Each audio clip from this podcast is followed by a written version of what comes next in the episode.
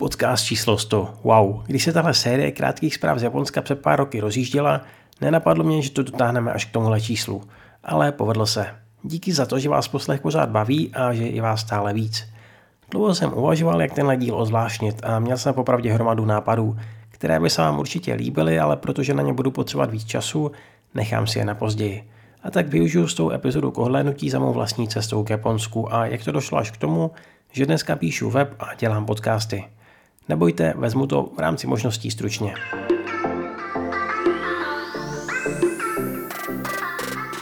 Říct, že jsem začínal s anime, je tak ohraná fráze, že už to nebaví poslouchat ani mě. Ale je to tak. Jako dítě jsem na začátku 90. sledoval hlavně Dragon Ball a fotbalového kapitána Tsubasu, což jsou dva tituly, které mi jednak přirostly k srdci a zároveň podle nich můžete docela bezpečně odhadnout, jaké další typy příběhů v anime a mance mám rád. Když možná málo kdo ví, že mou nejoblíbenější sérií hned po Dragon Ballu je melancholický Steins Gate. Všem ho vřele doporučuju.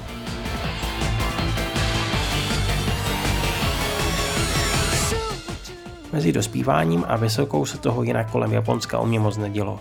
Zjišťoval jsem tu a tam nové informace, ale vlastně jsem se o něj tolik nezajímal a hlavně mi bylo jasné, že se tam nikdy nepodívám. Však je to hrozně daleko a já tehdy sotva uměl rozluštit jízdní řád autobusů, natož abych někam letěl. Během studií se stala ale jedna věc, která tohle moje přesvědčení dost nabourala.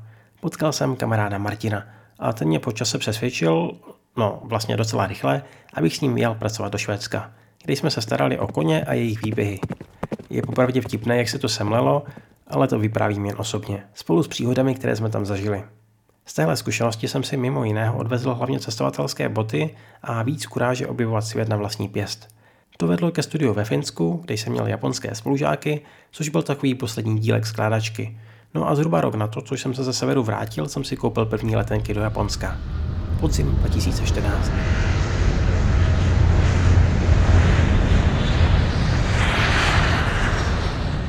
Dá se říct, že jsem byl do té doby celkem nesmělý a po Japonsku spíš tak jenom po očku pokukoval.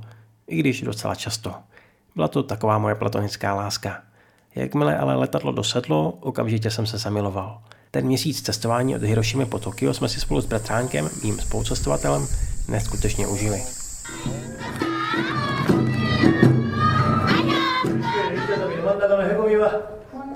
A z první cesty jsem si odvezl tři důležité poznatky. Vydat se do Japonska není tak drahé, jak jsem si dřív myslel. Sushi musím posunout asi na desáté místo žebříčku oblíbených jídel, protože japonská kuchyně je neskutečně pestrá a Osaka bude asi navždy můj pomyslný japonský domov, i když se tam spoustě lidem nelíbí. Už na zpáteční cestě mi bylo jasné, že se tam musím někdy vrátit a ideálně v Japonsku strávit mnohem víc času. Mám štěstí, že díky práci na volné noze nejsem závislý na místě takže jsem se o dva roky později zbalil a vyrazil využít tříměsíční turistické výzum do posledního dne. Tehdy jsem taky začal psát první blogové příspěvky, hlavně jako možnost dát vědět kamarádům a rodině, že ještě žiju. Dohromady mi to za ty roky dalo už sedm měsíců v Japonsku a nebýt covidu zvládl bych ještě několik týdnů přidat. Kromě Okinavy jsem stihl projet všechny hlavní ostrovy, i když ze Shikoku jsem toho zatím viděl docela málo. Mám z něj ale na druhou stranu jeden z nejpamátnějších zážitků, když jsem se dostal na zenové cvičení do starého chrámu a dostal rákoskou od nevralého mnicha.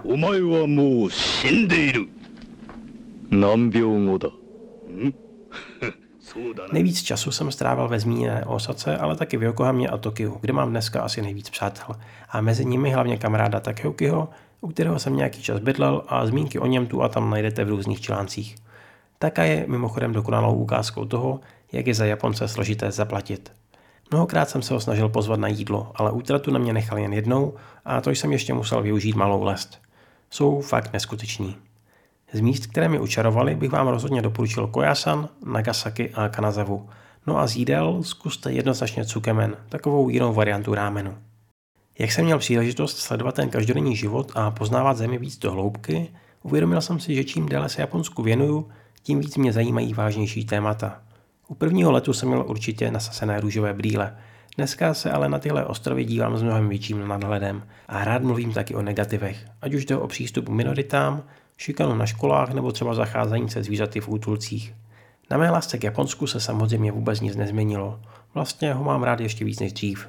Chci vám ale dávat pohled z obou stran, protože věřím, že je to důležité. A to mě vlastně nakonec přivedlo k podcastu, což je formát, který jsem si oblíbil už hrozně dávno.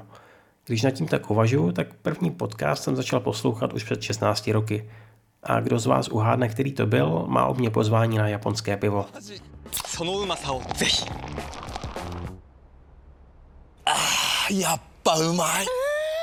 Ze soutěže musím ale rovnou vyloučit kamaráda Matěje, protože ten jediný by to asi spolehlivě trefil. Když jsem v roce 2018 trávil předvánoční čas v Tokiu, venku už pár dnů nebylo moc hezky.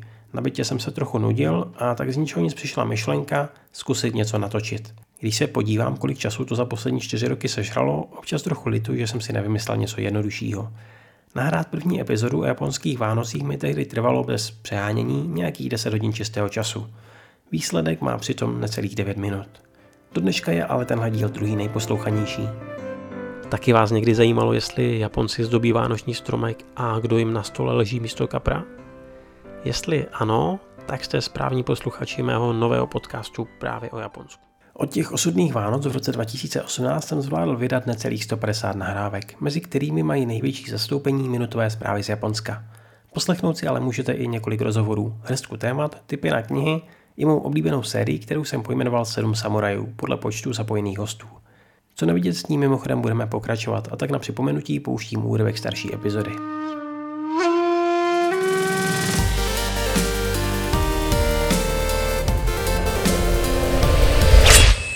Neoblíbené místo v Japonsku, to je e, velmi zásadní otázka.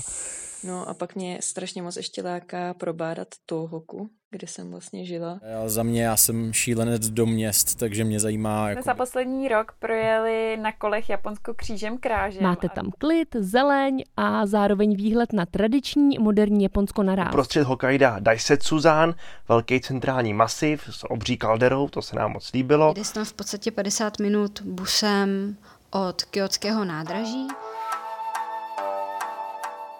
Sám tomu nemůžu uvěřit, ale dohromady už podcasty nazbírali přes 150 tisíc poslechů a mě, mimo jiné, dostali i do televize, což je zkušenost k nezaplacení a taky situace, když jsem cítil snad ještě větší trému, než když vyrážím na první rande.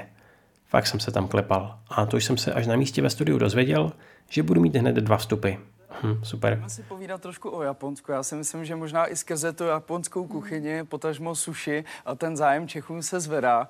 Tak eh, co v Japonsku eh, všechno uvidíme? Láká Japonsko na přírodní krásy, nebo jsou to hmotné památky, nebo celkově teda ta kultura? Eh, jaké všechny důvody nás tam? Já si myslím, že od všeho trochu, že Japonsko a krásně to třeba schrnul ve své knize Alan McFarlane, který řekl, že Japonsko je taková poslední pohádková země na světě, kterou nemusel stvořit pan Disney. Mm-hmm. A, tak to se mi líbí, tahle ta definice. Tahle několikaletá cesta mi toho dala opravdu hodně. A na prvním místě toho všeho rozhodně stojí, že jsem díky společnému zájmu o Japonsko potkal neskutečně mnoho skvělých lidí. A mám velkou radost, že ze spousty z nich se stali mý přátelé. Rád sleduju, jak se zájem o japonskou kulturu v Česku rozvíjí a taky kolik u nás dneska najdete skvělých podniků, jako jsou třeba Majdo nebo kavárna Hejva v Ostravě, brněnská mania i pop rámeny od Again Noodles a samozřejmě velké množství podniků v Praze. Mezi těmi bych vypíchl třeba Isai Ramen Bistro nebo stálici Miyabi. Seznam všech míst najdete u mě na webu. I láska k Japonsku konec konců prochází žaludkem. Pevně věřím, že nám Japonsko opět znovu brzy otevře hranice a my všichni budeme moct vyrazit za novými zážitky. Můj seznam míst k navštívení je totiž nekonečný a potřebuju si několik míst očkrtnout. A taky se vážně těším do nového Ghibli parku. Je to zkrátka neskutečná země se spoustou krás, ale i nedostatků. A tak to má být. Stovkou tahle podcastová jízda samozřejmě nekončí a už brzy vám zase pošlu klasické zprávy. Poslechnout si ale taky budete moct nové díly v sérii 7 samurajů a mnoho dalšího. Na webu se pak brzy objeví dlouho slibovaný rozhovor o japonském tetování, ale třeba taky článek o komiksu Solanin od mého oblíbeného krestýře Inia Asana.